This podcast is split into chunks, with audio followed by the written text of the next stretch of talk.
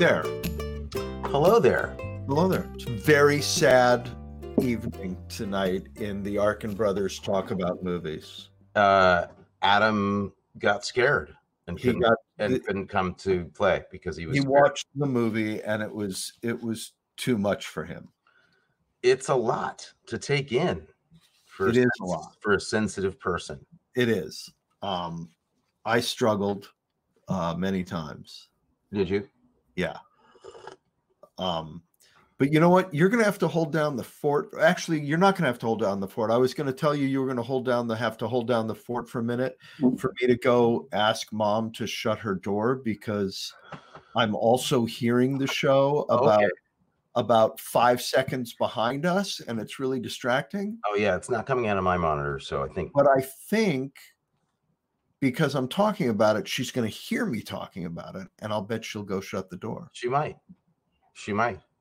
If she's paying attention to the show. If she's paying attention, maybe she just has it playing in the background Some not, people just have stuff on and they don't really. they don't really pay any attention. really. Why would she why would she pay any attention to us heard us talk about this stuff for years. for years? I'm I- sure if I was her, I'd be sick of it. By now. Wonderful show. Wonderful show, kids. Yeah, this was, was great. This was She the was. best one.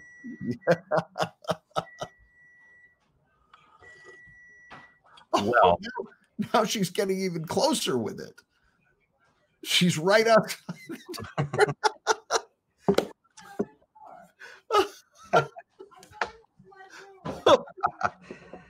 okay. Thanks, mom. have a have a have a wonderful time. I hope you enjoy the show, Mom. well, happy Halloween, everybody. Happy Halloween. It's the Halloween time of year. Yes. It's just a few days away. The Uh, big scary part of Halloween is actually happening a few days after Halloween. yeah, it's the Halloween season. It's going to go into the beginning of November. Yeah. Uh, I love. I'm a big fan of of Halloween and horror movies and spooky stuff. How about you, Matthew? I I love scary movies.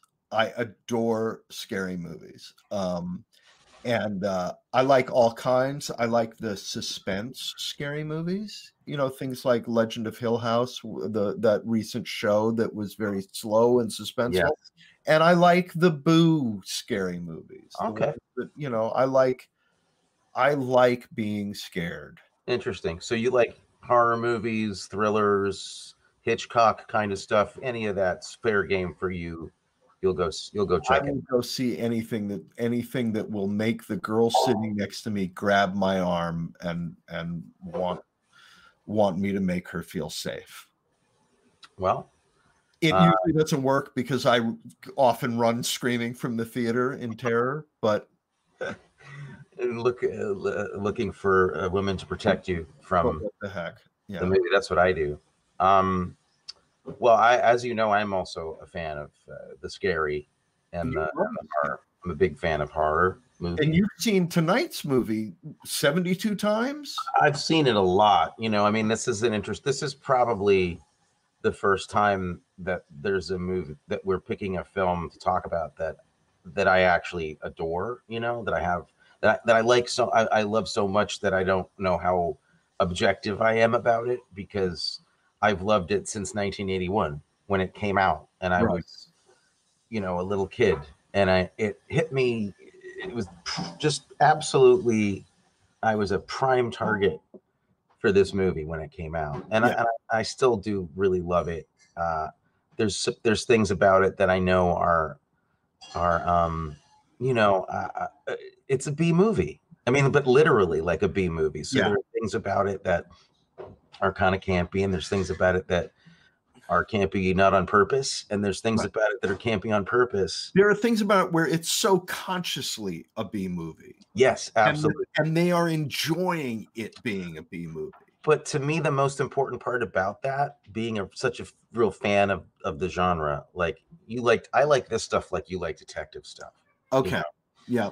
um and uh and it's that they didn't they didn't do any of the b movie stuff ironically Yeah. joe dante who loved who directed this movie and who was a huge fan of horror as from a child as i as i was um loves this stuff without being satirical about it or ironic or flip about it. He he he loves it truly. So, and and so do the uh, other people that were involved. Um, you know, uh, particularly John Sayles, who wrote the screenplay. And you know, there's I, guess we should set it up. What I mean, so there are people who might be listening and don't know the movie, what it is. So we should just give it up like a little encapsulation. Okay. Do you want to? Before we do, before we do, you were talking about how much you love this movie. Yeah. And I don't know if people watching know, but we pick the movies, and then we don't talk about them beforehand. Right. Uh, we we don't talk to each other. Liked it, didn't like it, whatever. We just pick the movie and say go. Um, so you love it and you you have put that right out there on the line yeah and you don't know how i feel about it were no. you at all nervous yes i'm nervous now You're i'm nervous less nervous now. i'm not i'm less nervous that there's not two of you that i'm i'm worried about ganging up on ganging me up on you and saying what what the hell are you talking about yeah but you know uh, um i've got a lot of fight in me on this one so yeah. okay well are you ready to hear i would love to know what you think I adored this movie. Yes. I, had, I had so yes. much fun watching it. Oh, I'm so happy. And and what was interesting was I had a talk with mom about even the stuff in it that that you that you might say that we've watched other movies and I've said, well, that was just bad. Yeah. This movie has stuff that you could maybe say that about, but I loved it in this movie. Yeah. And and for me, the reason all of that stuff works is because it has no pretensions to be anything other than exactly what it is. Right. Which is which is all I ask. Yeah. Even when it's doing things that are really slyly brilliant filmmaking thing like Joe Dante this was his his second movie that he directed. Uh, really? he directed Piranha before this that was also written by John Sayles. And there was and, no no fur in that one. No, that was very, bikinis and scales. That's all they had in that movie. Um, but so okay, I'm really glad that you got something out of this movie because this is this is a this is a thing from my childhood that I, I dearly love. Now, this film uh, came out in 1981, as we mentioned, directed by Joe Dante, written by John Sayles. It stars Dee Wallace. Um, and uh, Dennis Dugan, who were who are the couple in the film. And um, is it Dennis Dugan? No, not Dennis Dugan. Christopher Stone. Christopher Stone. Christopher Stone, and they were actually engaged during the course of this film, and then later became and married. then later became married, and she became Dee Wallace Stone. Dee Wallace Stone movies. Exactly. Um, Belinda Balaski, uh, also in Piranha, is in this movie. Joe Dante was very, uh, uh, you know, he apparently cast the same people a lot uh, over and over again. And then you have John Carradine and Slim Pickens. I actually put a little thing together, a little vignette of all some of the cameos that you can see in this. Oh, film. Oh yeah, amazing. Yeah. Do we need to watch um, that? Well, why don't we? I mean, it gives you it gives you a flavor of of what this movie is. Yeah. Let me see. That's called um, it's called uh, Howling. No, did I send you? No, I didn't get a chance to do that. Oh, it's not one of the ones I sent. Stupidly. Oh, well, then I'm not gonna play it. Don't play the one I didn't send you. Do you have it? If you send it to me while we're talking, I can upload it. I may. I may. Hold on one second. Can you still see me? I'm afraid I can. You can. Okay. Yeah. So what I can do right now, I'm on Premiere as we speak. Yeah. And I'm gonna. uh I'm gonna see if I can render this out. If you can still see me. I can still see you. We're in good shape. Um, folks, for those of you watching, don't try this at home. No, don't I, try I, to render and export and, and be on Streamclip and be on StreamYard at the same time. It's, it's not advisable. You could hurt yourself. I'm a professional. Yeah. So uh, I try to get away with this. Okay, so that's the you were talking about the cat. You were talking about the people in the cast. Um, there's somebody I want to give a little. I mean, we're gonna have to talk about John Sayles and his performance at some point. Yeah. But um, Kenneth Tobey. Well, dude, that's what I'm saying. He's I'm gonna you're gonna see him in this clip. I'm uploading it to the drive right now in a couple minutes or about a 30 tiny, seconds. Tiny little part. The mm-hmm. dude on he went to college with Gregory Peck Eli Wallach and Tony Randall were his classmates. Oh wow. Where did you find that piece of trivia? That's amazing. On on his IMDb page, which has 223 credits. Yeah. Incredible. It's Um nuts. he also, you know, he appears, I think, in a bunch of um, Joe Dante movies. Joe Dante is interesting because he, you know, started out um, as a as a Roger Corman, uh, you know, acolyte. Like he followed, he he he loved Roger Corman's movies, and then Corman hired him to be an editor and learn the ropes, you know. Right. And they made um, one comedy called Sunset Boulevard, I think it was, or not Sunset Boulevard, but like Hollywood Boulevard or something. Uh, him and his buddies on a shoestring, and uh, it did so well that he that Corman like kind of launched his whole his whole career.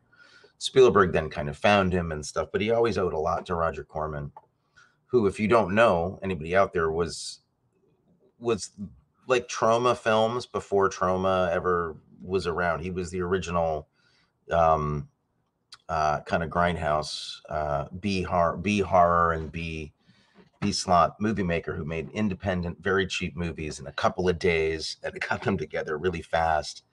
And so many people studied under him: Joe Dante, Ron Howard, Scorsese, uh, Coppola. I mean, lots of really, really interesting people came out of that production company.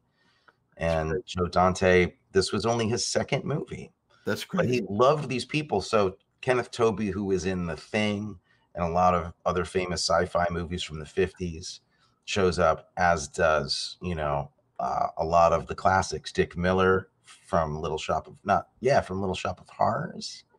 And a lot of other stuff like um, Bucket of Blood, right. John Carradine, Kevin John McCarthy. Carradine. John Carradine. I mean, is so beyond. it's fantastic. It's so fantastic. It's great. because it's got that love you know it's not ironic it's not being um you know capitalizing on stuff to make fun of any of it Well, I have a lot to talk about on this movie. Uh, you know, my my list of random crap that that popped out at me, which we'll get to. okay. Um, but but we have a a very special guest we are truly honored. who who I think really uh, gives the standout uh, performance in the movie, and I think is actually some of the the the very best makeup in the whole movie is is his makeup.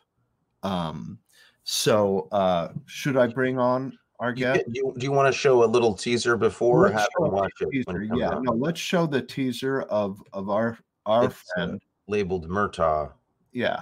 And actually, before even we look at the teaser, a great guy. I mean, I've known this Yes. guy for 25 years. I've Yeah. sat in countless waiting rooms with him. We all know I. him. yeah Uh, and just and not doctors waiting rooms. i was gonna say we're fine Yeah. health is okay yeah, yeah wait- not that kind of waiting rooms at voiceover and, yes and acting and acting film. things Oh, not yeah, mental health facilities or any of that Not not not the public health office for testing. No. All right. So here he is, our friend James Murtaugh.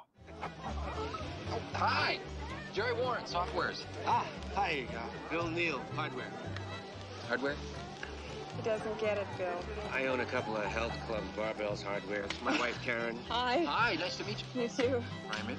Uh, no, I try to stay away from me. Maybe later. Thank you. Thank you. Thanks. And here he is, the man himself. And this will give you an idea of how incredible the makeup is in this movie. Because look at this. I mean, that's yeah just what they were This- able to they were is- able to make you look normal. This is what they had to work Yeah, I with did look. I was very surprised that they cast me in this movie. I, I didn't think I was right for it at all. but I, I walked in, and the first thing they said was, You're our guy. And I said, Wow, that's, that's never happened. What kind of movie is this? And they Well, maybe they a- thought it would be easier to make you look normal than it would be to put uh scary makeup on a normal person. I think you're right. It's like aging. You know, do you age the person, to hire an older person, or hire a younger person and age them? Yeah. In my case, in my case, you're right. I think they they, they needed to uh, make me look normal, and uh, and that's why that's why I look This is why you, you've. This is this In that answers why you've done so much voiceover work. Also, Yeah, that explains that explains it all. They didn't want to see my face.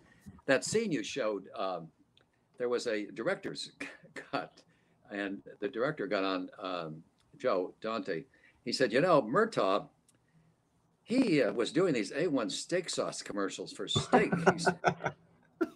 and I and I look, and there he is with this big roast over the spigot, and he's going like a commercial for A1 steak sauce. I didn't know he was doing that commercial. He said, I would have, uh, I, I always tried to tone that down. He actually said that, but uh, the commercial came out after the film was made.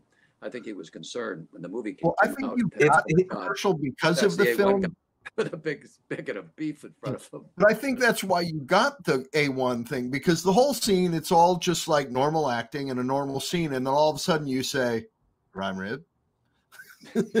right, right, exactly. Hey, I love the way he said that. God, that that's one. that story is actually on the director's commentary of the DVD. Joe Dante know tells yeah. that story. Yeah.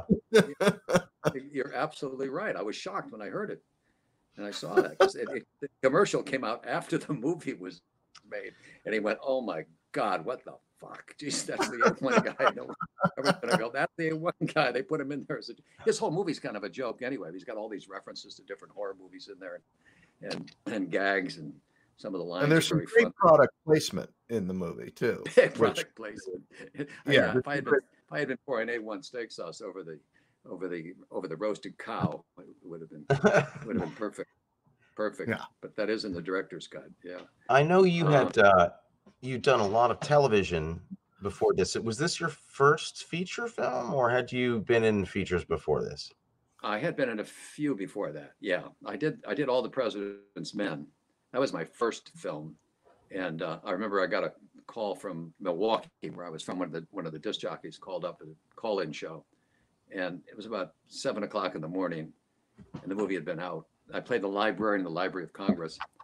Hey Jim, here we are, WNBC here at uh, Milwaukee. We have Jim Murtaugh on the line. Uh, Jim, hi, hi. Jim Murtaugh was in All the President's Men, that classic.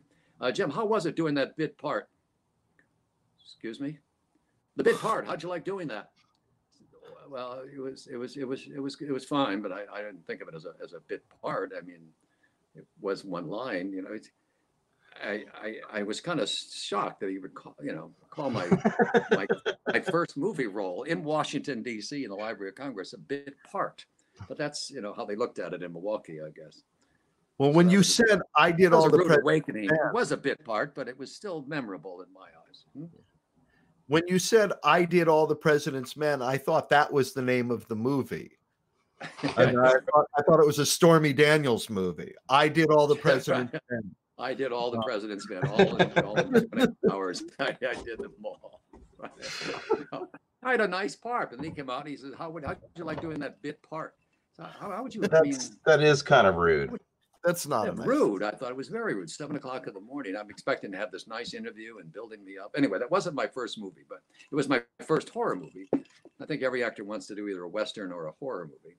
And when I went in to read for it, I read and I got it. And, and I don't remember things. I don't really remember the audition that well. I think they were just looking for people that looked very average, um, very uh, unlike uh, Lycan Lycanphile. Is that what they call them? A werewolf Or and uh, lycanthrope, lycanthrope, yes. Um, somebody who was just the guy next door, uh, someone you least suspect to turn into a werewolf. And uh, Right. so me and me and Mar- Margie Impert. Remember Margie Impert? She used to do commercials Yeah. back in the 70s and 80s. She played my wife in the movie, and um, we were just the average couple. And I think and I walked in and I looked like the average guy, and they hired me, and we shot it up in Northern California, up in the redwoods. I was going to ask. there- wood. y- y- yeah, was was there really- any studio work, uh, or was Yeah. it all up there? It was all of my stuff was on location.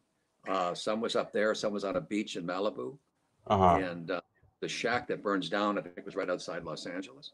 Uh-huh. Uh, but we were up up north for a few days, up near Fort Bragg, in that area up there. oh yeah. Um, and That's we kind of really- an idea. An, I- Mhm. an ideal dream-like uh, job, you know, eh, for an actor was. to get it to get to go away to someplace It- it really really was. interesting and beautiful and hang out with everybody Yeah. for a while and make a movie. Yeah, it was. I went up with my wife and uh, we drove up along the coast and we're up there for a few days. We got babysitters for the kids. They were just babies at the time. We, we were, we were talking about it the other day. I can't believe we left our, our two year old and a three month old with people we barely knew. Uh, one didn't speak English and the other one we had someone recommended her to us. The kids came back and didn't want to go near us. I remember that but we were gone for about a week and we just had a great time. We Wow. really did. Picking you were just gone for you. It was just a week up there. Yeah, that was it. Yeah, they, it was a very low budget movie. I mean, they really were Sure. in a hurry. Yeah. I hear Joe the budget was. A.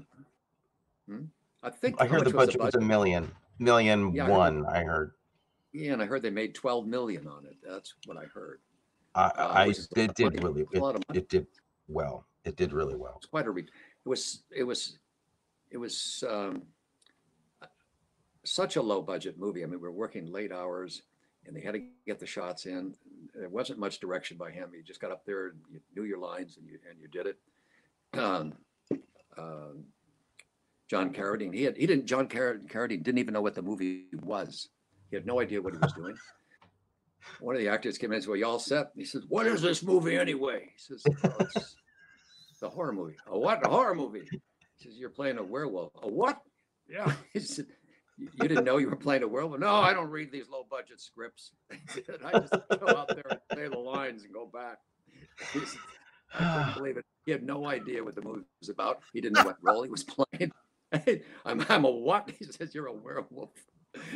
And then he went out and did his line. And you know, he threw himself into the fire. I can't take it anymore. I can't Oh, that it. scene is fantastic. Oh God. That's a, that's a great. scene. I mean, to be working to be working with these these classic actors. My God, I mean, they, I mean, Well, That was my um, next question. So you were up there, you were up there with, uh, you know, Slim Pickens, and Yeah. I'm assuming you got to hang out with Patrick Macnee, and I guess maybe Kevin McCarthy wasn't there for the for no, the big no, surf. Kevin part. wasn't there, but Slim Pickens was. We had a scene in the hot tub that was in the director's cut that was Uh, that was cut, fortunately. Oh, and there was I'm- where Slim Pickens. I'd love to get that Slim Pickens. You John and Slim Carradine and Pickens in a myself hot tub. You and a Slim. Pickens in a hot tub. I'm so sorry I missed that scene. people, Oh this is something God. that can happen that we can get on Blu-ray. So let's get on this. yeah, I mean, the last thing I ever expected is to be working with with actors uh, like that, uh, that stature. You know, Yeah, cinema's yeah. I mean, it was really a, a thrill. I mean, John Carradine, Grapes of Wrath, and uh, he played Dracula, I think, too, didn't he, at one time? He did. He he played uh, Dracula, or at least Yeah. vampires. I don't know if it was Yeah, Dracula himself. And Slim Slim Pickens, uh, Doctor Strangelove. I mean, oh, he's just Yeah. great, great, great people. Kenneth Um, Tobey, who we were talking about earlier from The Thing and other great 50s sci-fi films, Oh yeah, yeah. who Did you plays know- the you cop in the beginning.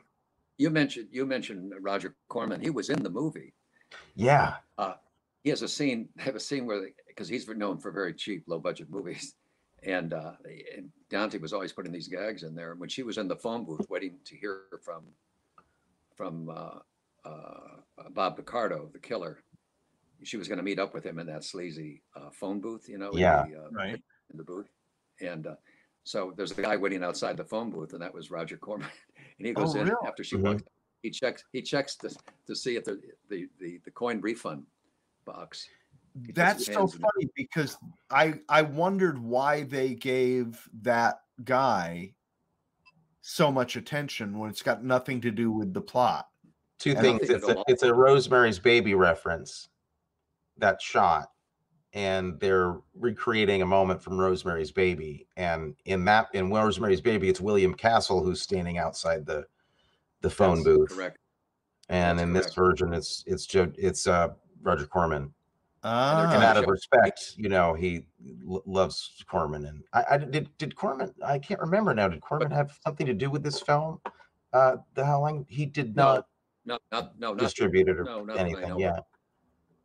no he didn't have anything to do with the film They- they just wanted to show how cheap he was by so he would he checked the coin slot the coin return in the phone booth that's great. see if the coins can came you- back it was, it was an inside joke and they were debating whether to cut it because like you said uh, matthew nobody would get it but they left it in anyway That's great. Well? That's he had somebody else he had somebody else in the movie that was fairly well known. Um, I only came away with one classic line in that movie. You probably know what it is. Oh, yeah. Do you remember? I wrote it down. It's not as classic as "Here's Looking at You, Kid" or we- we'll No, always have Berlin. Silver bullet to my ass is one of my right. favorite.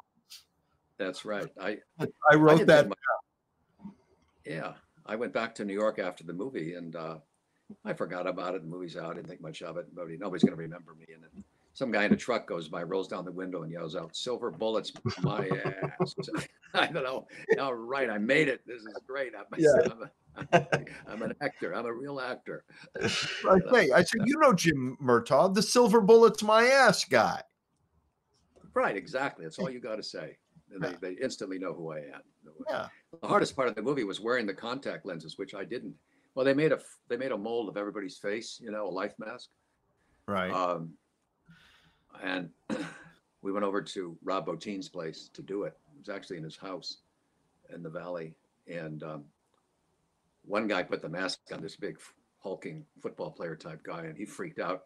He started running towards the towards the deck and was going to fall over. They had to grab him before he fell over the edge of the deck. He couldn't take it, and I said, "I can do this." They put it on me, and they put two straws in your nose, and they mold it to your face, and they leave it on for about 20 minutes, and you can't hmm. talk. And I said, "This is okay. I'm doing good. I'm pretty good. I'm better than that guy." And then they started to take it. They pulled the straws out, and they started to take it out, and it got stuck on my face, and it covered up my nostrils, and I couldn't breathe. oh, Oh man. I said, "Take it off. Take it off. Just take it off. Take the goddamn motherfucking thing off my face for Christ's sake." So they they had a rip Oh off. my God. So I didn't have a I didn't have a life mask, but so when we got to the big scene in the barn, we had we were supposed to wear these Coke bottle lenses. They were from the 40s, these contact lenses. So we, our eyes would look green, and um, the the ophthalmologist kept saying you can't have them for more than 10 minutes. That's it. No more. No more. So we got to the big scene, and Margie Impert to play my wife, and Noble Willingham, and one other actor had their scene first, and they walked. They were in there for a long time, and they came out. And I said, "Where are they? I'd like to see how it went with the contact lenses." Uh, now they're they're back in the trailer. You can't talk to them now. I want to talk to them. I said, "I'm not going to go out there and put these things on unless I talk to them and see how it went." I said, "Okay." So they took me over to the uh, trailer, and they were all sitting there on the couch with slabs of meat on their face, on their eyes. I said, "How'd it go, guys?" Oh, it's burning. It's just burning. It's awful. Just terrible. Oh my God. my scene was up. I said- I said, I'm not going to wear these contact lenses. And they weren't too happy about that. I said, There's no way am I going to put those in my eyes. I said, Just shine a light. I riled my eyes up like this. And I had Dee Wallace in my hands and the gun, and and uh, Dennis Dugan was there. Said, You know, and I just rolled the eyes. Caught, the light caught my eyes, and it was great. And they had the teeth, and it was perfect. And Dennis Wow. said, Stand back. I have silver bullets. And I said, Silver bullets, my ass. And they changed the sound so it came out like a growl. Silver Yeah. bullets, my ass. You know. Um, I've got some, you. You That's sent me right, some nice photos that I can share here. oh Yeah. let's see those. Uh, we'll start with. Uh, hold on. I want to make sure I'm starting with the right one. I want to start. Here we go. With uh, this is a, a particular picture that I call. Um, I call this uh, handsome, handsome James. Oh, which one? is Look at that. Oh, yeah, that's you're right. That is the handsome picture. That's a great shot. That's the handsome guy Look at That that. is definitely ready for the That is def- barbecue. definitely the handsome Jim Murtaugh. Yeah. I love the light coming up. Boy, that's great. Oh, that's a classic then shot, isn't it? Look at those iconic. actors. Wow. Noble Willingham is on the left. He passed away, and there's uh, Slim and John and, and me in there. and uh, and Freddie Mercury. I didn't Freddie know Mercury. Yeah. Right. He did the theme song as well, which they changed the last minute. that's crazy. And then we have uh, That's a trucker hat. That is a classic 80s trucker hat, too. yeah. Yeah, and I still had those glasses too, and I just broke them a short while ago. Oh, Aviator, really cool glasses. I look cool. then in that. I really look. I look kind of tough in that picture, don't I? You Kinda do. rugged. You look very kinda threatening. Very You- threatening. Yeah. Do, Very were threatening. you? Uh, oh, this And that's is Steve. great. That's Steve Wallace's. Yeah.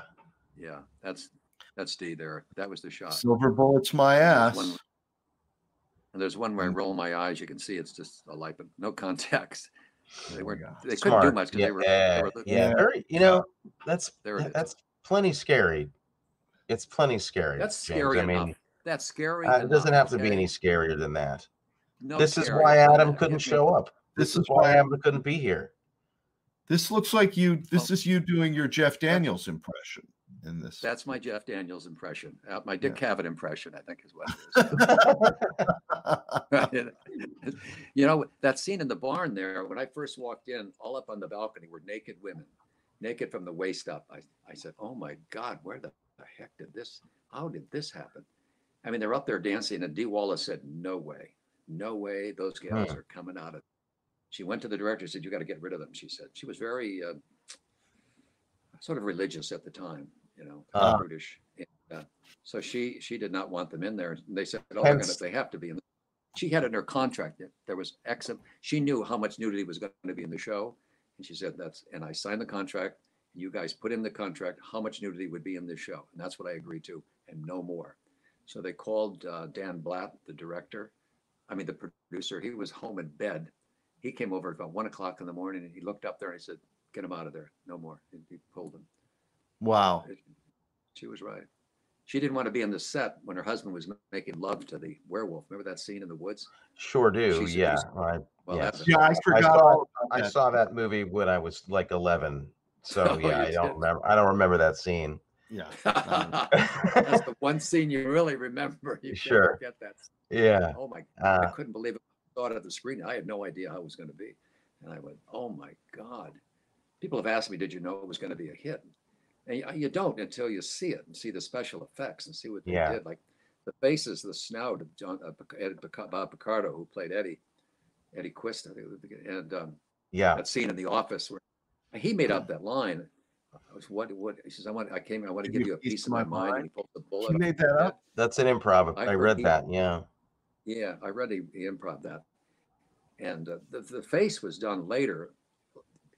The guy who did all the special effects, Rob Bottin, Rick Baker was supposed to do the special effects, but he Landis wanted him to, to do Werewolf in London. So his assistant took over was this 19 year old kid, Rob Bottin, who was terrific, but he, you know, he was new and he never finished anything on time. So everything was done, a lot of it was done in post production. And that Wow. scene with Bob Picardo, that face, they had his they had his head because they did the life mask. And they had people blowing into tubes, into bladders underneath his skin. And that's why it would pop out like that, you know, in the face. Yeah. The snout, the snout came out. I mean, that guy, did- he did a thing with the tongue would come all the way out about five inches. He was going to give me one and he never got around to getting it. I wanted to have it for Thanksgiving, just sit there with the family and slowly watch, watch my tongue come out towards the food.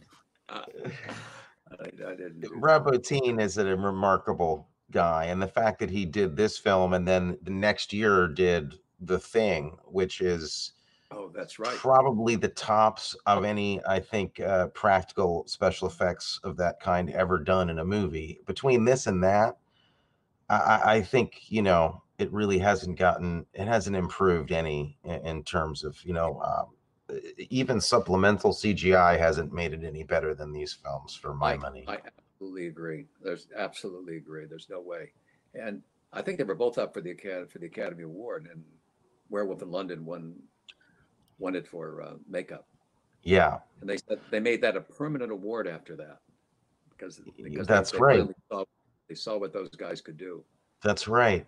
Yeah. Um, yeah, and it's interesting you see the different styles come in and out because that bladder work, you know, the inflatable stuff was popular for a little while, and then they come up with new things. Then they new materials were developed that they could stretch in different right. ways and pneumatics and. Um, Right, But but I, I actually, I It actually was never done. love. In, it was never done in one shot before, right? Right, right. Yeah, that was that was what was so unique about it. Yeah, It was just yeah. one, one one shot, no cutaways, and the face just all came out and Yeah, materialized extraordinary. right in front. Yeah. Um, People- I, I find I actually I gave Matthew some clips, some little. Did we show the monster shots yet? We didn't show the monster shots Because we're talking it just to give people an idea of what this stuff looks like. One of these faces is one of the most terrifying things I you could see in a movie. I mean, You're the, talking about the, the photographs. the photos, yeah. Here we go. Um, that from the Holly. Um, yes, yeah. this is great werewolf design in general. I mean, they look fantastic, They- they're and the trans the transformations are amazing. But the but the full werewolves themselves are also really fantastic. You know, um, yeah, there there were the werewolves are half man and half wolf, and they're standing on two feet. This is an example of one of the more frightening image like this when he starts to transform and this starts happening to his face uh, I, when i was a kid this this was just you know no one had Mhm. done anything like this Right. nothing like this had been done it amazing. was just Look at um it's astounding. Um, Um, incredible, incredible. and uh I mean, a real art, a real artist, no question about it. A real artist. yeah amazing. Now you say he was he was late with a lot of stuff. Was he? He must have been super overwhelmed with work. uh, I would think. a nineteen. he was um, 19 years old. 19 year old kid doing this. Can you Wow. Yeah. imagine? I mean, That's a lot of under responsibility. Budget, budget constraints and time constraints. Um, were Jim? Uh, Jim, were do you prefer Jim or James? Do it. He's good. And I think Landon, I think Baker may have helped a little bit, you know, for advice and stuff. But but Rob Bottin did it all. Nicest guy you'd ever want to meet. Wow. And so really interesting that also He's his still out there his. doing stuff, like, or he's retired maybe. I don't know. Probably. It's so interesting that even that know what he's his doing that the person he learned So- from went on to be. Did you uh, mention a one of the actors, competitor. the guy in the shop who had done a lot of movies with? Uh, was that the one who played the porno shop operator? I mean, the Oh, uh, occult shop operator. What was his name? oh yeah, uh, uh, uh, Dick Can you hear Miller. me? I can hear you. Can you hear me? I can't hear you. I can't. We- I can hear. I can hear you. Fine. You're coming in. I can hear. I can hear you, Tony. Everybody can see and hear me. I can't hear you guys. Can Can you- you? Can you hear me, Jim? Oh, drat. I can't. I Um, can't hear you. Maybe we write him a note. Yeah, I'm gonna write him a note and tell him to leave and come back. One second, Jim. One minute. Private chat. Uh, maybe he. Uh, hope. Hopefully he'll see it.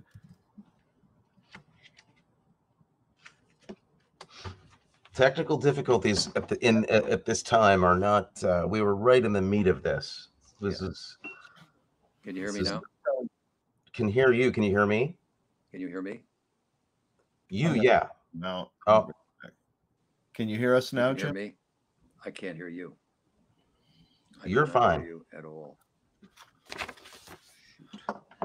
I'm telling you, to leave and come back. Well, One second. One second. Or I can call him. Yeah. I can call him on oh, the there, phone. can, there we go. I can hear you. Oh, Now you can hear can hear you now. Ah, okay. What Good. happened? What These things happen. I don't know. It, It's it, it, it, every every time there's something that goes on. Um, Oh, okay. As long as it wasn't me. No. Yeah. Like- all, all okay. kinds of shenanigans.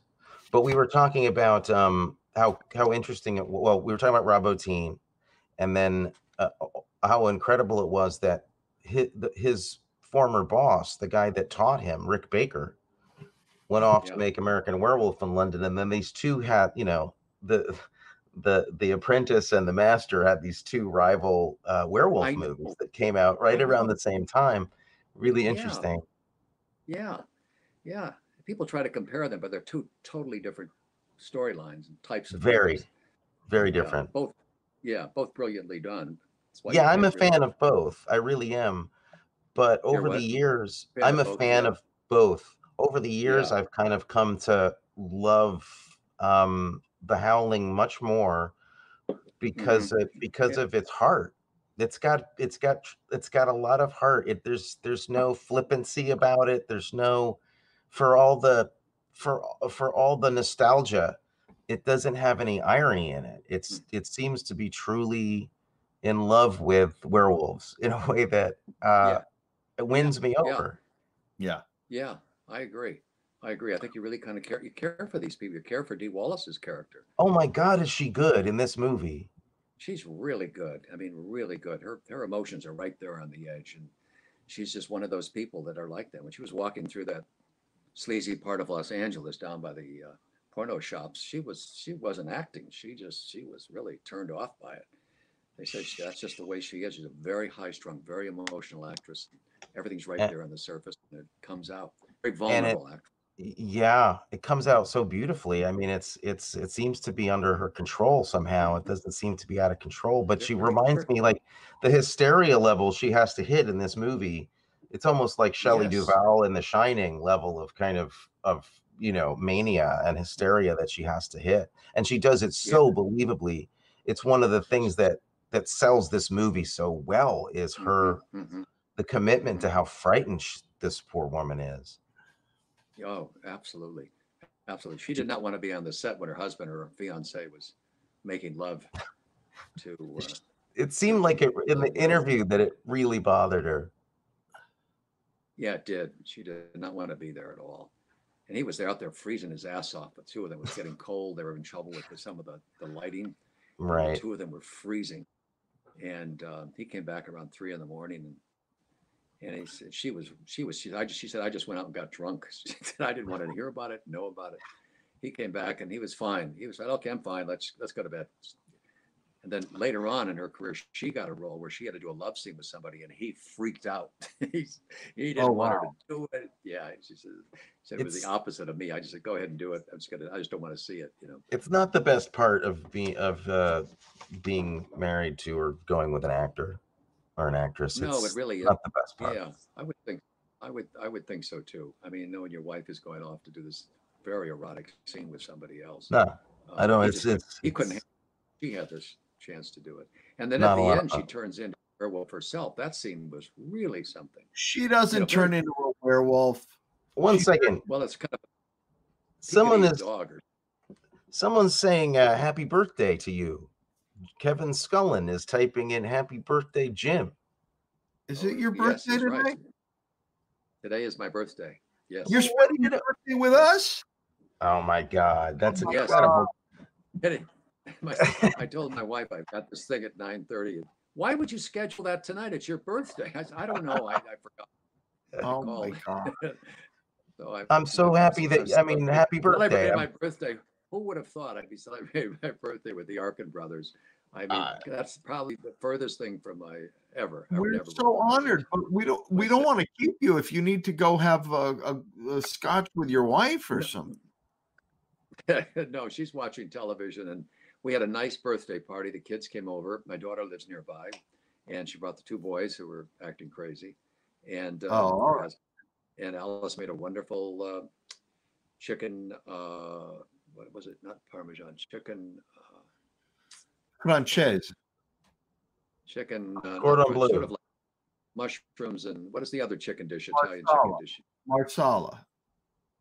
Yeah, chicken marsala. That's what it was. There you go. It was- Okay. it was excellent. I had a wonderful birthday cake and some lovely presents. So I had my Oh. birthday party. So this is Okay. just the icing on the on the cake with you guys. All right. This is, Well, then let's get back to what you were saying about her turning into a werewolf at the end of the movie, and I beg to differ.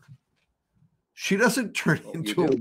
she- Yeah, she turns into sort of you- like a were Persian cat at the end of the Kind of, yeah. It's, little- it's like it's like It's- oh, I'm a nice person, so I look I i'm I turn cute with fangs, and it's very sad when I get shot. I love it. I love it so much. oh, you, you, you nailed it.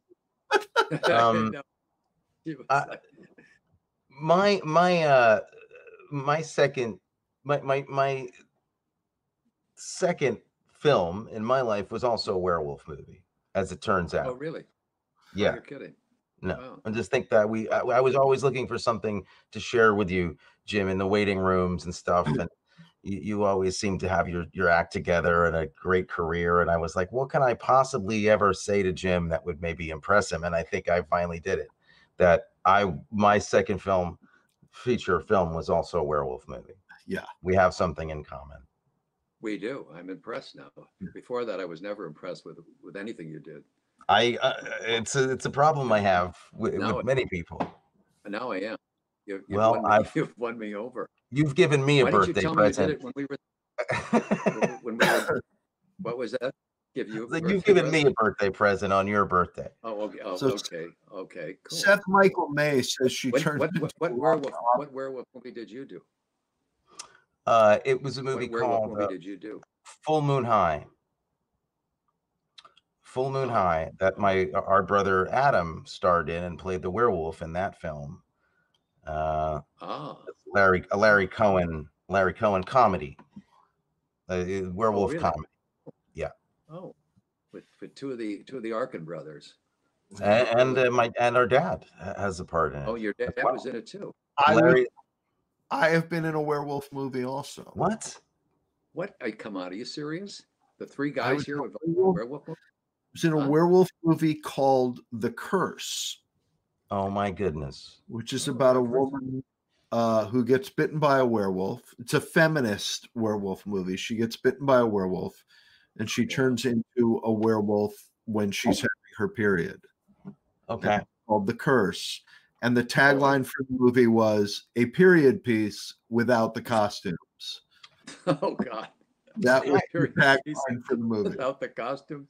Yeah. Oh God. And I, I played the cop.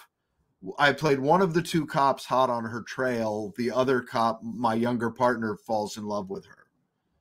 That movie is like you're at the Hyatt Oh. Regency by the airport, and that is on, and you are so happy that Yeah. that film is there for Yeah. that at that time. Right. Right. I don't know that it was ever released. I think it may have been shown once at some theater in in Greenwich Village. Well, we all share this amazing thing. Um, but tell, can you have any um any stories about working with with Dante, with Joe Dante? Um, do you ha- do you remember his style of uh, at all, or did he have one uh, at that time? I know this was very early in his career.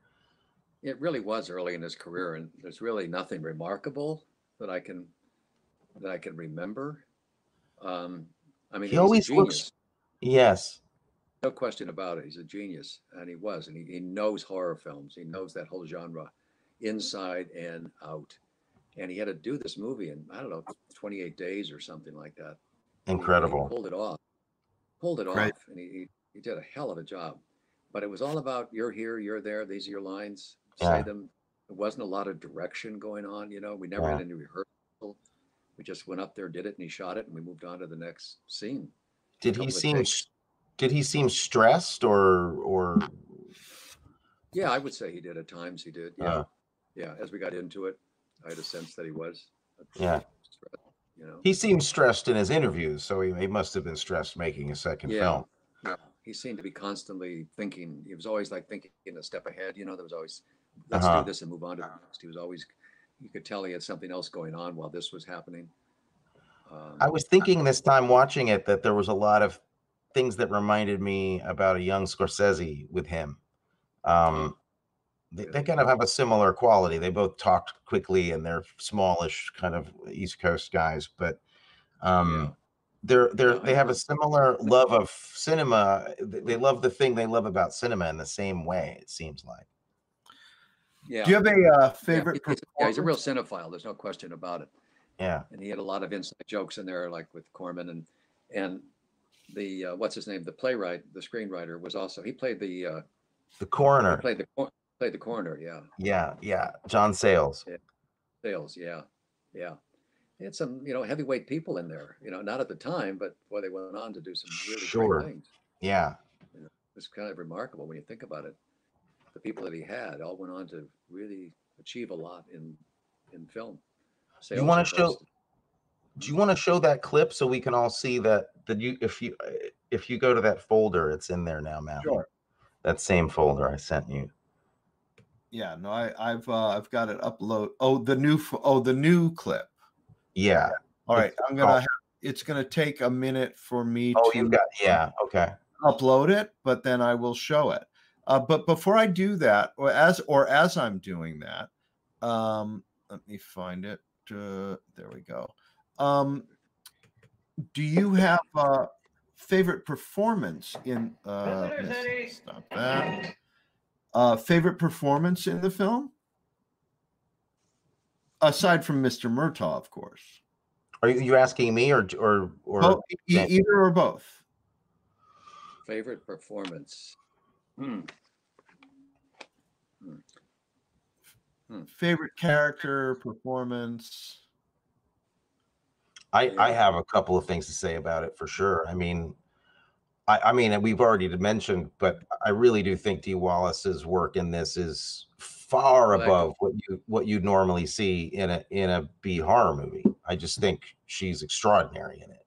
Yeah. Yeah. Um, Absolutely.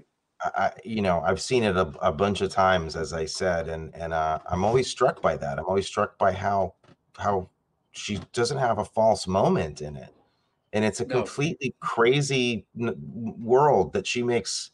I think it's really her that makes it a real thing. I you agree. know, Absolutely.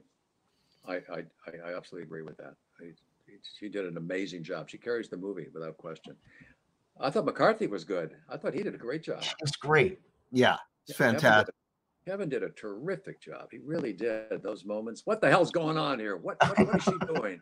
You know, he had those lines, but he, boy, he delivered them with such believability. absolutely. You know, yeah, there's thought he really- something uh, there's something that I think that was so interesting about casting Kevin McCarthy in this movie.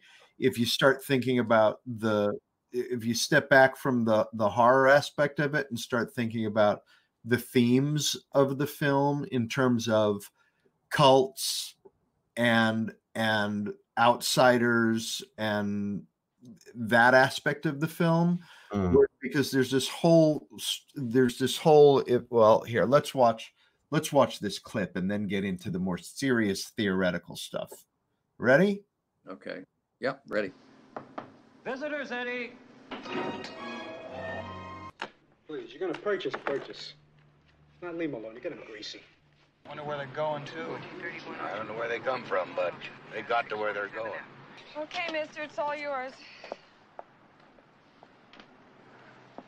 Each of us is given a gift. The gift of life. Camera two, give me a two shot. What you ladies need is a good retriever.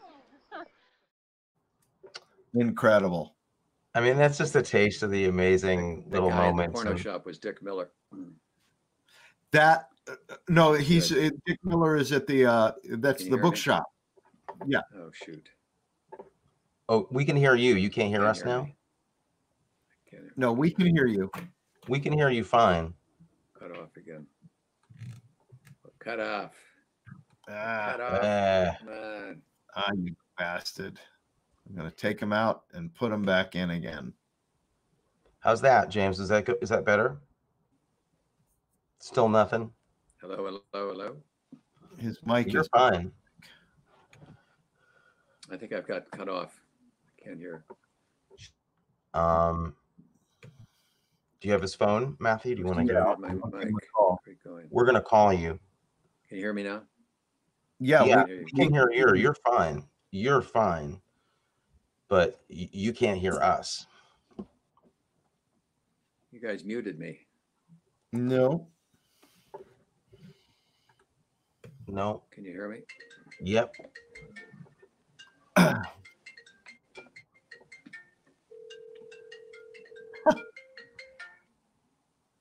Yeah.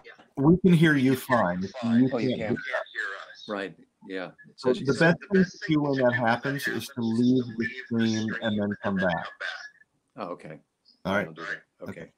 It said the ho- it said the host muted me, but you didn't mute. Me. I did, and then I unmuted you. Oh, okay. So I'll leave and come back. Okay. Yeah. Okay.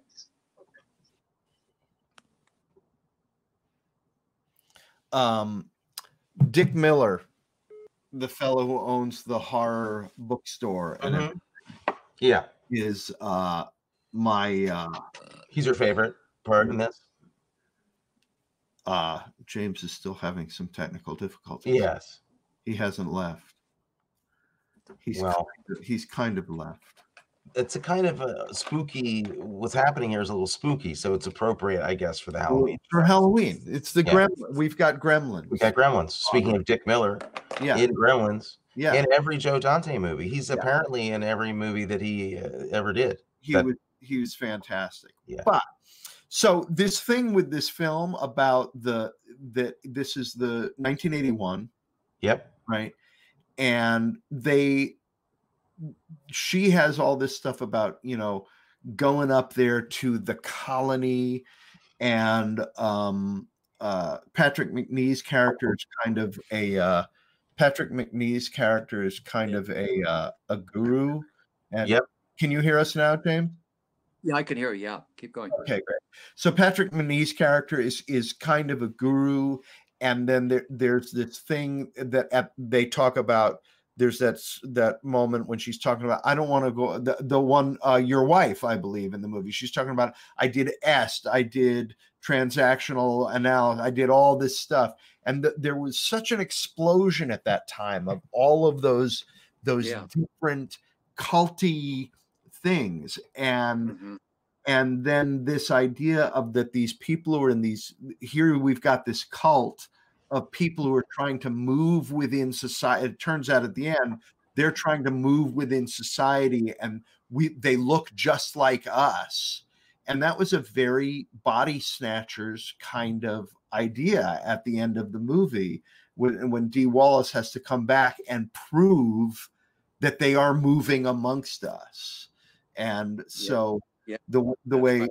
The way Kev, uh, Kevin McCarthy has to be running around saying they're here, they're here, they're already here. She's the one at the end of this movie taking That's on right. that role. That's right. It's and they it's- dismiss her. They said the lady just turned into a werewolf. Ah, That's special. that's my favorite line in the movie is it was real. She turned into a werewolf and they shot her. And the guy said, Yeah. You're a bastard. He says, Doesn't mean it wasn't real. Yeah. Yeah, I love right. that.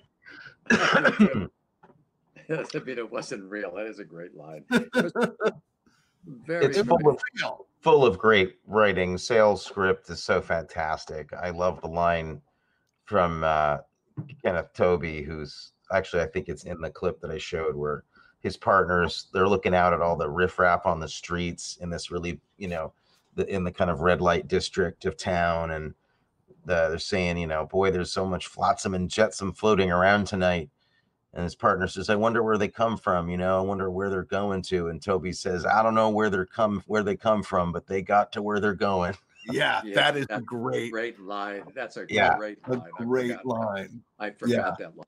Forgot Yeah. that line. It was like Dick Did Miller, you- the guy, the guy that plays in the porno shop. He was terrific. Who is that? Dick, Dick Miller. He's been dick miller you mean dick miller plays the guy who runs the bookstore like the the occult bookshop the occult bookstore. yeah, Yeah. there's another Yeah. guy that's named Yes. um He had funny lines eh, too. E- Eric Baja or something played the porno shop owner. Right. But did you did you get to hang out Oh, with John Sayles at all? Did you? No, I get no, to- I didn't. No, I know he just had the one scene, and and um, and he showed up once. I would no, I didn't hang out with him at all. What an No, I hung out- interesting guy to talk to. I bet uh, he seems like I'm such sure a smart fellow. Oh yeah, fairly smart guy. He would have been a great guy to chat with, get to know. There was a guy in there named Noble Willingham, who Yes. I really enjoyed. Funny guy. He reminded me of Wilford Brimley. He was that kind of character. Yeah. He, he Noble one of the did a lot of a lot of westerns, right? A lot of Noble T- has- yeah, Western, Noble was Western TV stuff. Yeah, Yeah, Wow. what a sweet guy, down to earth guy. Hey Jim, how you doing, Jim? How's it going tonight? You all right? That's how he was, just a real, just down to earth guy, just a real character. Wow. You know, if you wanted someone like that, that's who you'd hire. He was just, he was perfect. you were talking about some of the performances uh, that we liked. I, I am a particular fan of um, uh, what's his name? This guy named James McKrell, um, who plays the newscaster Oh yeah, Uh, I didn't. in Yeah, he this. was, yeah, he was I. I, I actually remembered this moment as a kid. It really hit me as like it was one of the one of the early movies that I saw that I think probably I knew that mom and dad probably wouldn't wanted me to have rented this from Blockbuster. You know, if they if they had their choice, they would have probably picked something slightly less violent and you know sexual. Oh. But um Yeah. but but- accidentally have a choice. rented it. I rented it myself, and then I was really aware. you I was really aware uh, uh, uh, of all these like this these amazing performances as a little kid, and one of them was this What? guy James McKrell. I have there's a clip that I pulled, Matthew. If you want to play it, I really love Sure. this thing. It's uh, it says newscaster. It's howling newscaster. Here we go. Weeks ago, when Update News reporter Karen White began receiving calls from a mysterious stranger who identified himself only as Eddie, the KDHB News team. No. No. The KDHB News team began working. The KDHB News team began working with local police to link Eddie with a recent string of fake. Ah, Bill. That's a that's a brave little old girl you got there.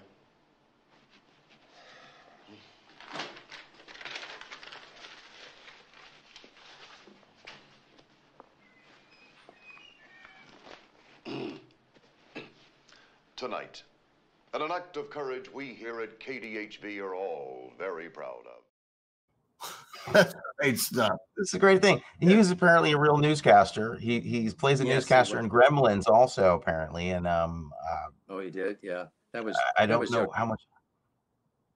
Yes. Yeah. Yeah. I love that. I always thought that was a really funny moment. And nice, like little elegant push in at the end of that shot. You know, he just like there's so many beautiful filmic details that he has in this film. And that's why I'm Yeah. thinking, you know, I really see a lot of Scorsese and a lot of uh, a lot of De Palma. I feel like they sh- he shares a lot of DNA with them. And and of Mhm. course, uh, you know, the the score, the score for this film is amazing. Uh, It Pino is. Donaggio Yeah, did great work on it. yeah. he- I he love the of- uh, He did most of it in Italy. I think he did all of it in Italy. Yeah. I love the stings on on all the transitions. They have just these big musical stings, like sping, and Yeah, yeah. on a cut. Yeah. It's Yeah. fantastic.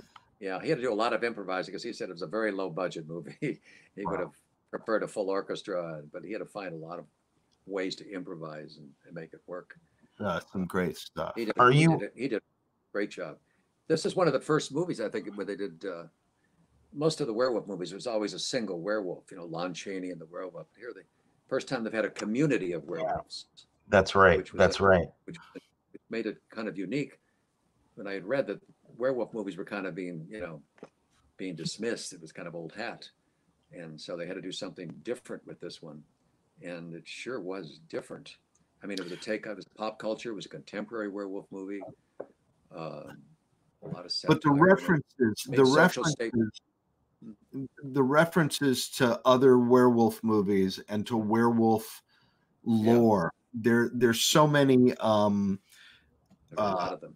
there the, there's the the Lon Chaney there's two Lon Chaney clips in the movie. There's some of the old cartoon clips of the the cartoon werewolf. And then there's all these little tiny things. Like you notice of course um, right after her husband uh, Stone Chris Stone. Is that her Yeah. Christopher Stone eats meat for the first time and is no longer a vegetarian did you notice what Yeah. book he's reading in bed? Yeah. Look Homeward Angel. You know, you can't go home again. Oh yeah. I mean, yes. By Thomas by That's Thomas right. Wolfe. Thomas Wolfe. That's And then And Howl. Howl by Ginsberg. all. Wolf was chili. Wolf chili is in two. di- A can of wolf chili is in two different shots. That's right. and then right. right before she throws the acid in his face, the acid is sitting next to a bottle that says Wolf's acidosis treatment. right. It That goes deeper Donnelly. than it goes deeper than even that because apparently um, there are seven names in the film, character names that are all the names of directors of horror of uh, werewolf movies from the past. Oh, really? Yeah. Yeah, that's right. That's right. Wow. Yeah. Either yeah, either directors or cinematographers or Yes. Yeah. Oh, Yes. that's crazy. yeah. That's crazy. But only Joe would know them. But he was paying a Right. homage, homage Yeah. to all of these great horror. Yeah. I and he also- was on the on the production design side, I have to say I love the fact that there is a uh, Munch's scream in a, Right sh- above- in a shrink's office. I know. Like what psychiatrist is going like you go to see your therapist and he has Edvard Munch's the Yeah. scream on the wall. So funny. It's like oh yeah, not, so funny. Right. not what a shrink would have.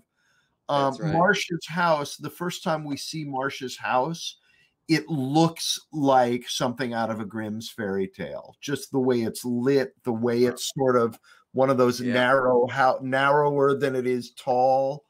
Um, Right. Well, that was that was uh, Robert Robert A. Burns, who's a pretty well-known production designer for horror movies. He did Texas Chainsaw and Hills Have Eyes and Tourist Trap, Reanimator, which is Oh my incredible, God. And and, then full, and Full Moon High. Oh wow. Okay, so you worked with them. Just, I'm just saying. And the production design on the inside of the the the the the porn shop on Yeah. Hollywood Boulevard, that is, I have heard exactly what those places look like. Yes, that was That the actually real. was- that was shot on location. That that was one of those places. That Yeah, was uh, actually. She you said, I, I mean, you Dee, Wal- could imagine. Wallace couldn't. Yeah, when she had to Yeah. walk down the aisle, look at those pictures, she couldn't look at them. She was just, she was Matthew really. can't look at those things either. He I can't. can It's no, just ever, too ever, rarefied for that. never They see had those that. little booths. Yeah, you'd pay a quarter. I never went in one, but you know, you'd pay a quarter to go in and watch a clip, another quarter to see the rest of the movie. That But I guess that- an actual little shop there in, in, in Hollywood. that They, uh, opening that film uh it, it it really hit home as a kid like it really spooked me and it was it's a really genuinely eerie experience. The first Oh, 10 minutes of- well it came out in 81 so i was probably i guess i was like 13 you know? Mhm, Yeah. uh, which was No, was- fine uh, but but a little young to to i mean it's it, it's it feels like a what i love about joe dante is that his stuff has a lot of heart but there are moments where you don't know if you're in safe hands which i love as a horror as a fan of horror movies he, Yeah. he always goes a little further than you'd think he's going to in a i- i- you know and will show you Yeah. something that you're not quite prepared for which Right. I admire even in even in th- there's something kind of family uh friendly about the feeling about some of the films they're not they're not and they they they lull you into a fake sense even gremlins has that where it's actually kind of it it seems like a christmas family fun adventure sci-fi movie but it's it's actually much meaner than that um Yeah. Yeah. Yeah. and this is too this is a, an adult movie in, in every way and i i was not prepared as a kid i, I loved it but it freaked me out I wasn't can imagine. prepared this afternoon. I How was about when she chops off the hand and the hand turns into? oh my a- god I mean, give me a break with that. Yeah. Jesus. yeah There- hand That was one- There is one of my favorite moments ever of product placement in this movie, however. What was I- that? Well, they they do a really nice uh, product placement for the Mazda, and they have this great shot of the pop-up headlights. And apparently, did you know that the traction on a Mazda is so good, the brakes are so good that the tires will squeal when it's coming to a stop on grass? No, really? it's that good Yeah, because he pulls up to the to the to the barn and he's on grass and he slams on the brake. It comes to a halt and it goes. Mm-hmm. Like, wait a second. I think they added that in there. I think Hey, they added that. Yeah, whatever whatever works man definitely whatever added it in there, but it's like you're gonna give me a squeal of the tires on on the lawn. they're gonna do that Yeah, they are going to do that the, the movie was such a low budget movie that the cinematographer had to buy his own fog machine. Oh, You notice the scenes? that, that sounds like a line on a Johnny Carson episode. That movie Yeah. was so low budget, I had to buy my own fog machine. My own fog machine. Right? You have I a know. favorite shot, Tony? I do. I, I have a, there's a clip of it actually, if you wanted to show it, if you All have the time. But it, I do. Yeah. If I have the time, yeah. Well, or if James has the time. I mean, it's his birthday after all. let me see what time. I think I have time. I, James can take off whenever he wants if he's sick of us. Okay, we'll play the clip. Let me see. See, What, what is it? A All of? Here we go. Whatever happened in your own words, nothing newsy. I don't know what happened in there. I don't, I don't remember.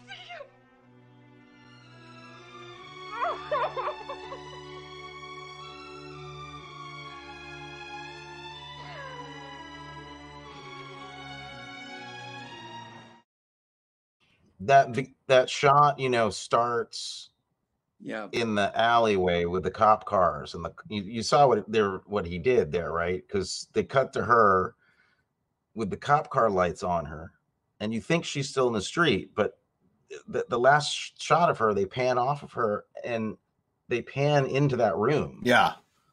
so it's a it's an absolutely masterful edit and shot um Mm.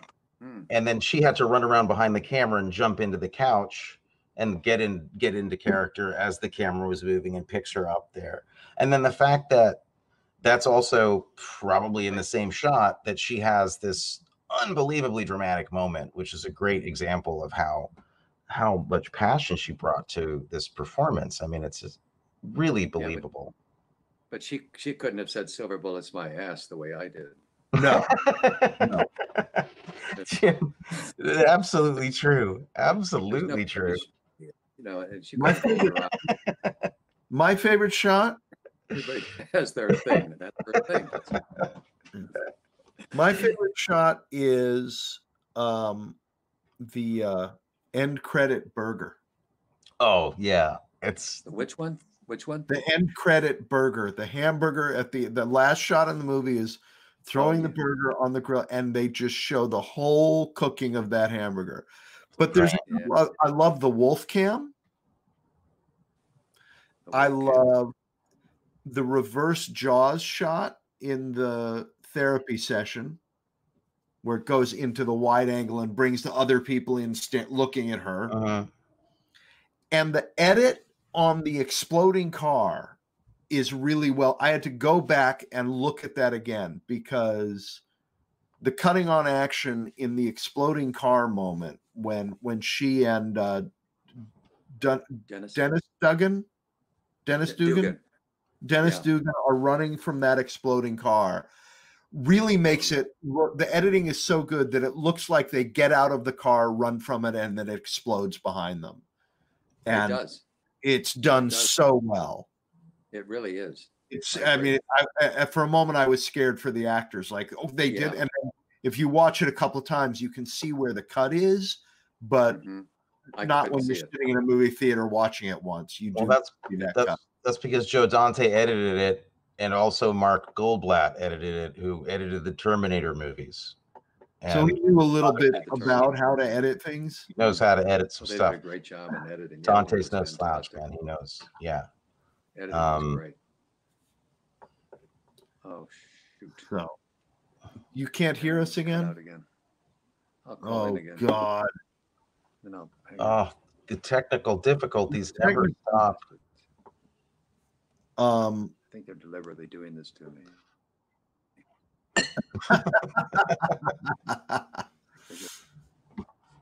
we like we like torturing.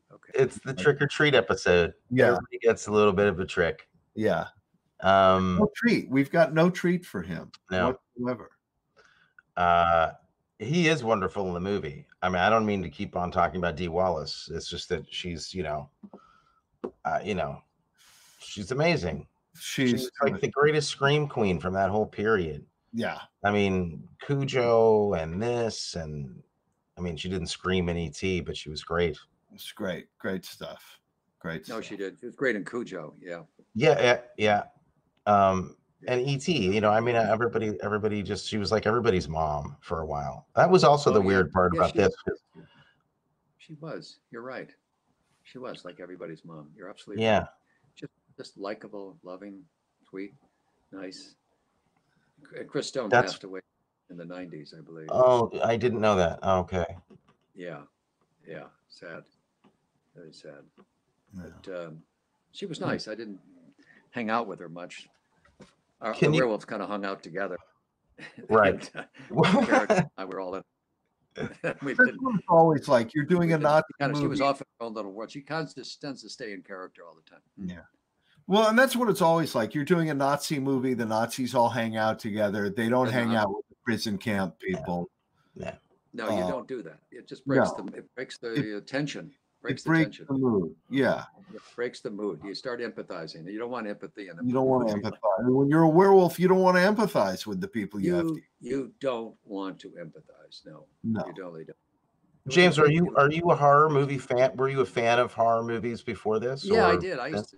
Yeah, I remember seeing the, the thing back in the fifties. The Yeah. original. Was, Oh, great movie. oh, that was a fantastic. Who was the star there? Jim Reeves. James Arnett. James, James Arnett. Arnett. James And Arnett, Kenneth, right. Kenneth Tobey. Mm-hmm. Yes, yes.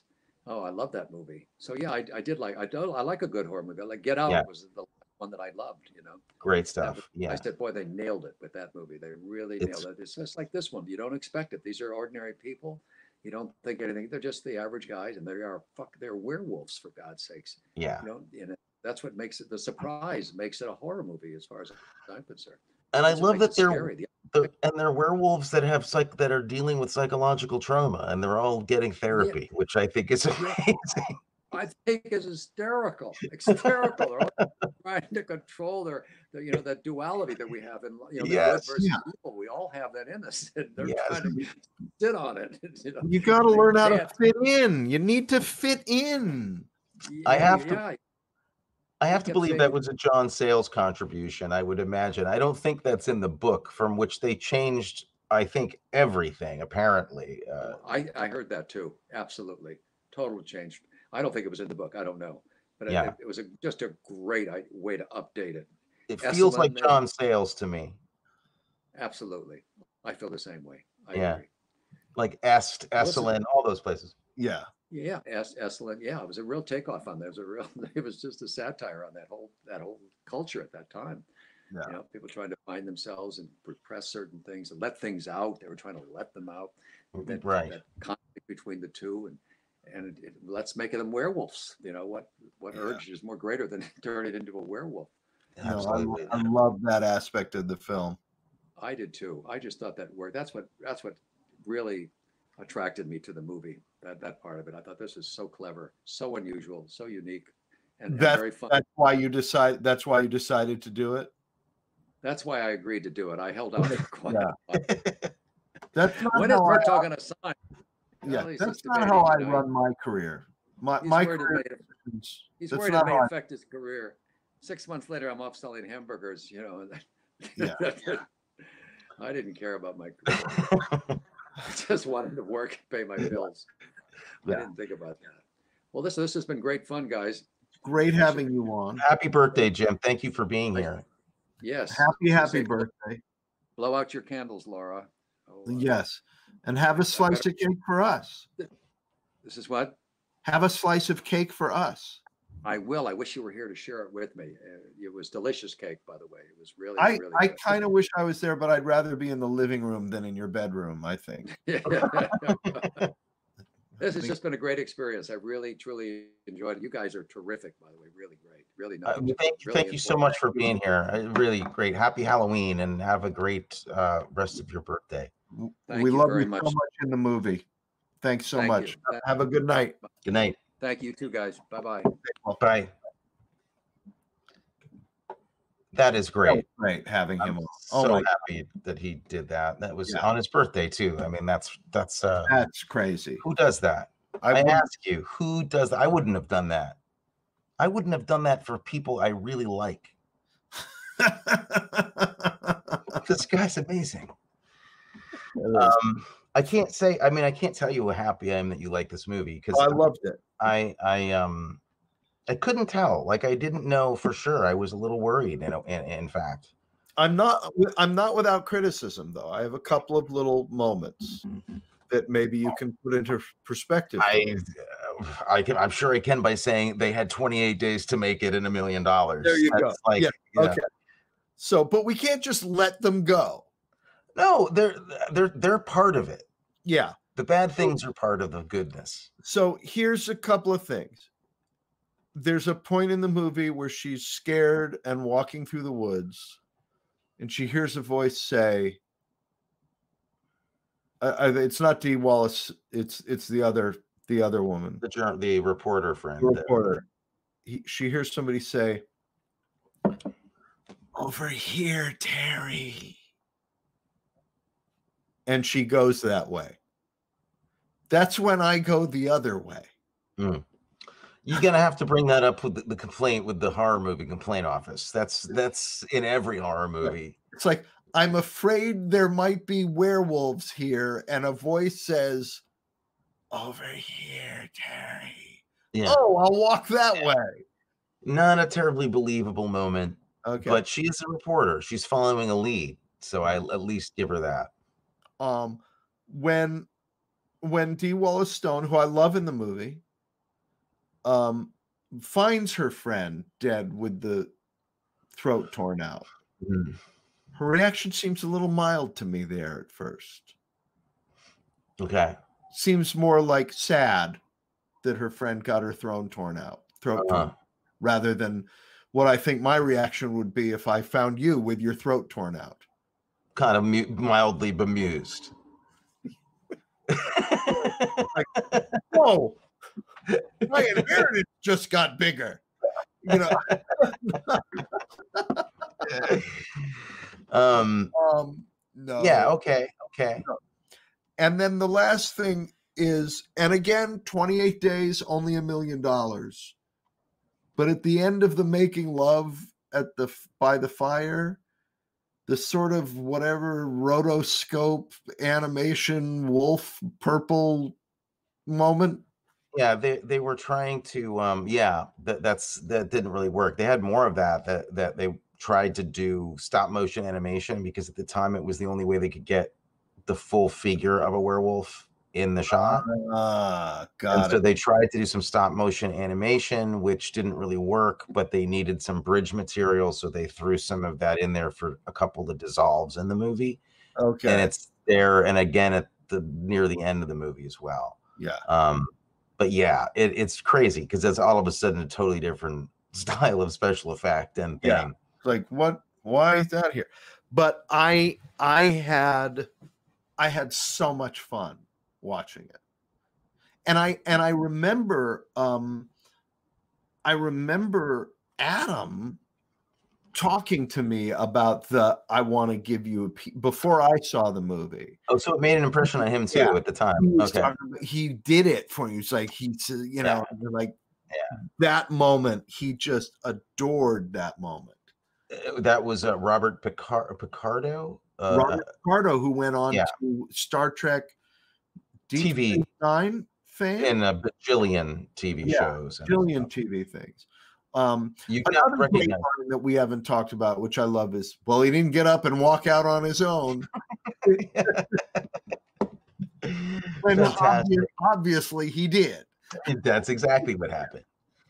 Yeah, it really is. You know, I mean, uh, I think you were asking about other parts, characters that I particularly liked. Uh, Patrick Macnee, I think, does a lot to a- to lend some gravitas to to this movie and to Oh, yeah. that that cult. You know, I think without somebody as interesting and and kind of intense as him, Who could be a cult leader? yeah he has that quality about him that really feels that kind of magnetic and you know the, the paterfamilias the kind of bigger than life um voice hypnotic you know he's really really good in it uh Oh, there's one other thing that we didn't talk about that I loved and that I noticed through the whole film was uh the use of shadow, like very stark shadows of people mhm. repeatedly. That that you, there would be a character and a very stark shadow of them against a wall behind them.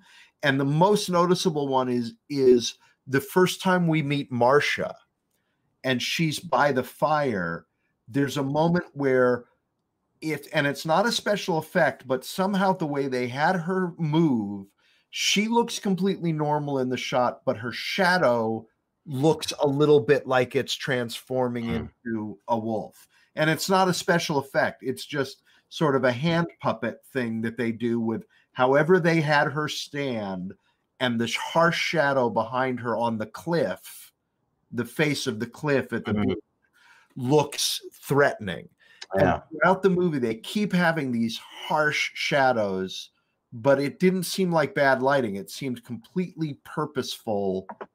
Um, No, I mean it's a lot of that. There's there's you know I'm you're really looking at a movie that's it's pretty beautifully made. I mean, there's a lot of really elegant stuff going on in it.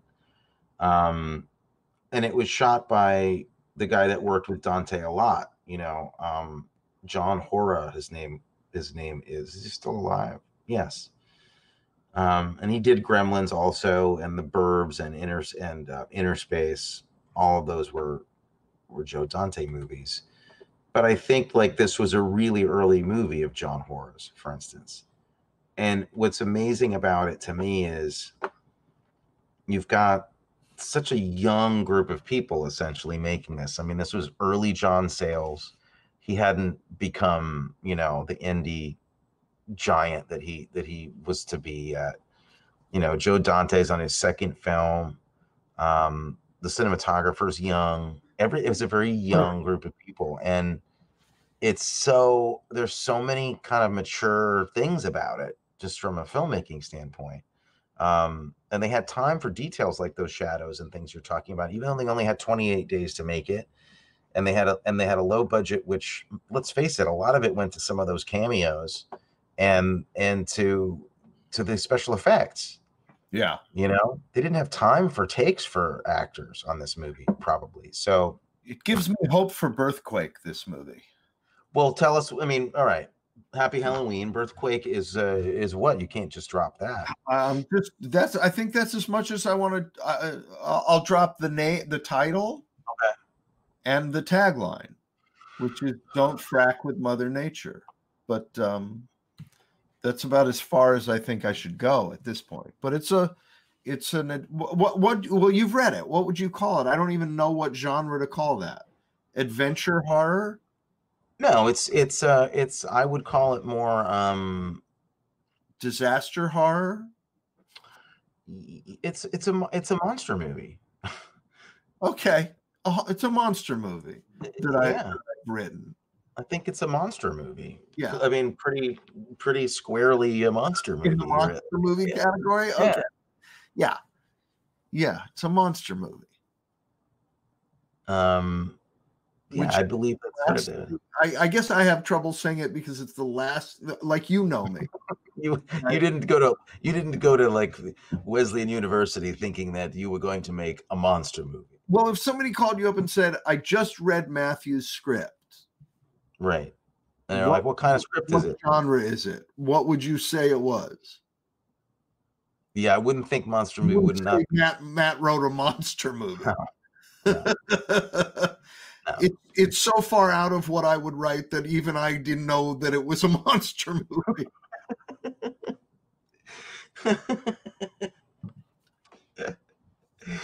That's great. An environmental uh it's a monster movie. it's Hey, a mon- kid, it's a monster.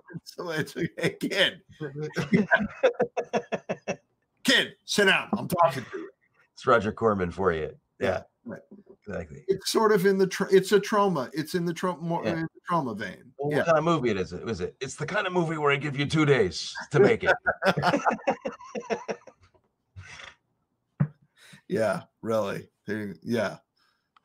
um, an interesting side note. in um, 30 years, two idiots will be staying up late at night on YouTube talking, talking about it. about it. Yes, to to to like three people who were insomniacs. There are eight people. There are eight people here talking, listening to us. there? I can't see how many people. That's what I'm so happy to hear it. How many people? There've been there. There are eight people.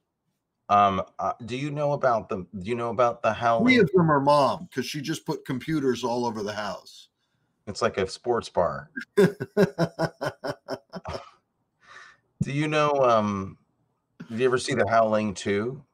No, I've missed that. Do I know? Do I need to? Well, the byline is your sister is a werewolf. um, but the Howling Two is a much is a much maligned film, um, and I can understand why. Uh, in a way, it's not an uh, it's not a honorable sequel to the first one at all. really? It's really not. But it is amazing because it because it is, and it was also directed by uh, the astounding Philippe Mora, who directed Dad in one of his finest films, The Return of Captain Invincible. The Return of Captain Invincible, which is So I feel spectacular movie. spectacular.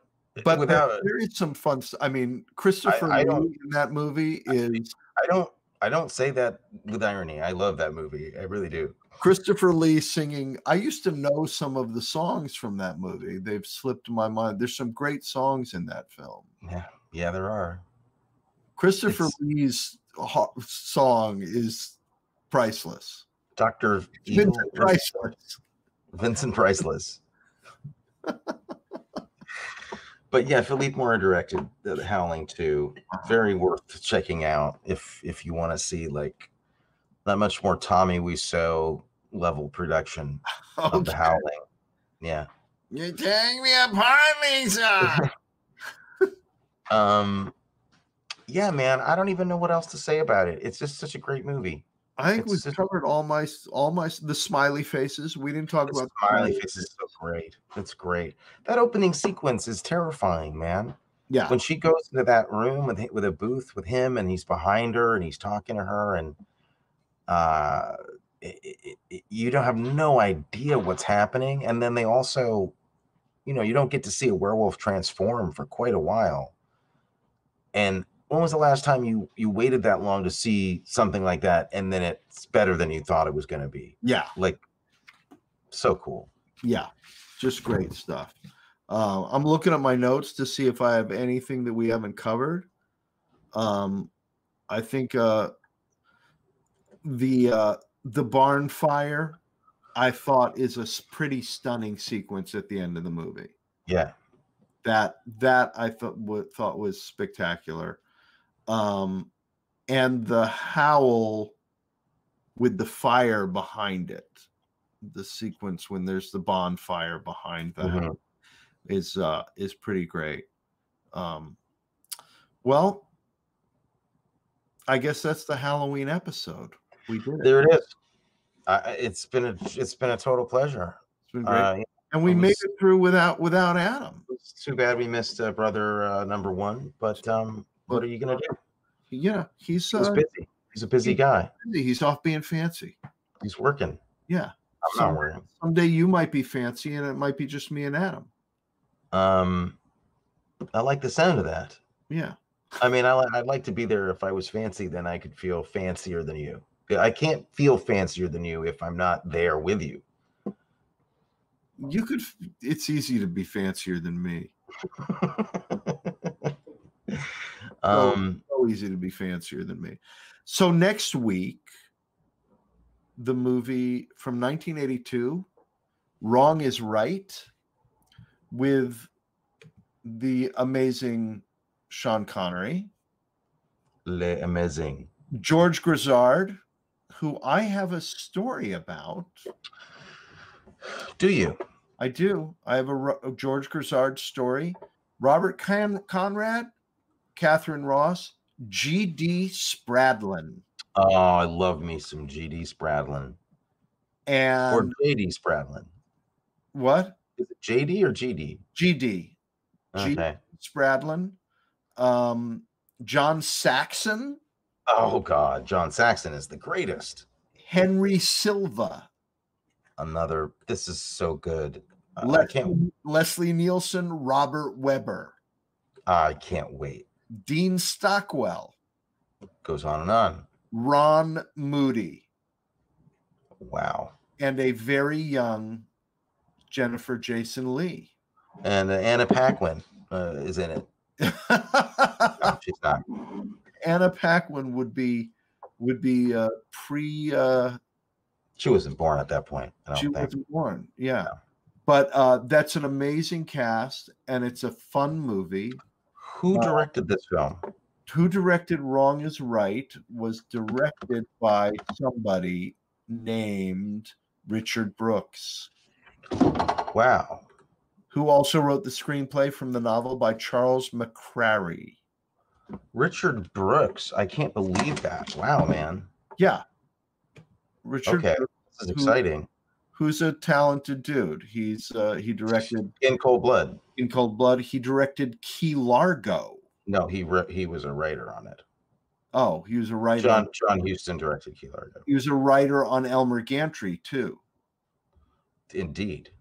And it says here that he was a writer on Cat on a Hot Tin Roof, but I What did he write? What did he write? I think somebody else wrote that. I'm pretty sure Pretty sure that's that's a load of crap. Williams wrote Cat on a Hot Pretty sure that's crap. But he Um, might have done some rewriting for the screen. well, I He mean, Looking for Mr. Goodbar. yeah. He also directed Cat on a Hot Tin Roof. I mean, he directed a lot of these movies. Yeah, he directed. Um, what's funny about, yeah, what wrong is right. Looking for Mr. Goodbar in Cold Blood, The Professionals, Lord Jim, Sweet Bird of Youth. No, I'm still looking at the. Uh, no, I'm looking at the director. Wait, not done it. Director credits. Yeah, he directed Sweet Bird of Youth. Elmer Gantry, he directed. Cat on a Hot Tin Roof. The Brothers Karamazov. Uh, Blackboard Jungle. Some great stuff. yeah, I mean, in Cold Blood, that's all you really had to do to be Yeah. on the on the top on the top of the list. But Yeah. that's really cool. So So that- I'm really looking forward to this. that's what we have next week. It's going to be fun, and I think it's uh it's a timely movie about Political film. it's there's politics. Well, yeah, it's news, news people and politicians. Well, you can't have everything. And an African American. I'm hoping that it's a very realistic movie because there's an African American vice president in it. Um, Female, a female African American vice president. okay. So I'm ho- hoping that it's a timely. Uh, who do we know who plays that that role? Um, I can find out. It's not Kamala Harris. I know that. Uh, Um, it is Rosalind Cash, maybe, Cash. who uh, looks like was in Network. Is that true? Uh, she was an Omega No, Man. she's Clue. She was an Omega Man. Buckaroo Banzai. Oh, fantastic! Yep. We could get her on the show. People, anybody in Buckaroo Banzai, Buckaroo Banzai would I be. would talk to them for hours. Yep. All right, fantastic. Wrong is right. I can't wait. That's going to be fun. So we're gonna have a good time with that. Have a All right. safe Halloween, sir. Be careful out there. You too. And um, I will see you the day after tomorrow. No, Saturday Saturday, day after, day after tomorrow. in person. Yes. Yay. All right. Thanks for watching, everybody. Tune in next week for Wrong is Right. You've been listening to the Arkin Brothers talk about movies. That's my brother Matthew Arkin. And that's my brother, Anthony Arkin. And we are interesting, irreverent, and irrelevant. But you can follow us on Instagram anyway. You can also subscribe to our newsletter and check out our merch. And you can do it all on our website. Just follow the link on your podcast app. Or if you really want to stalk us, head over to arkinbros.com. You'll learn more about us than anyone would ever want to know.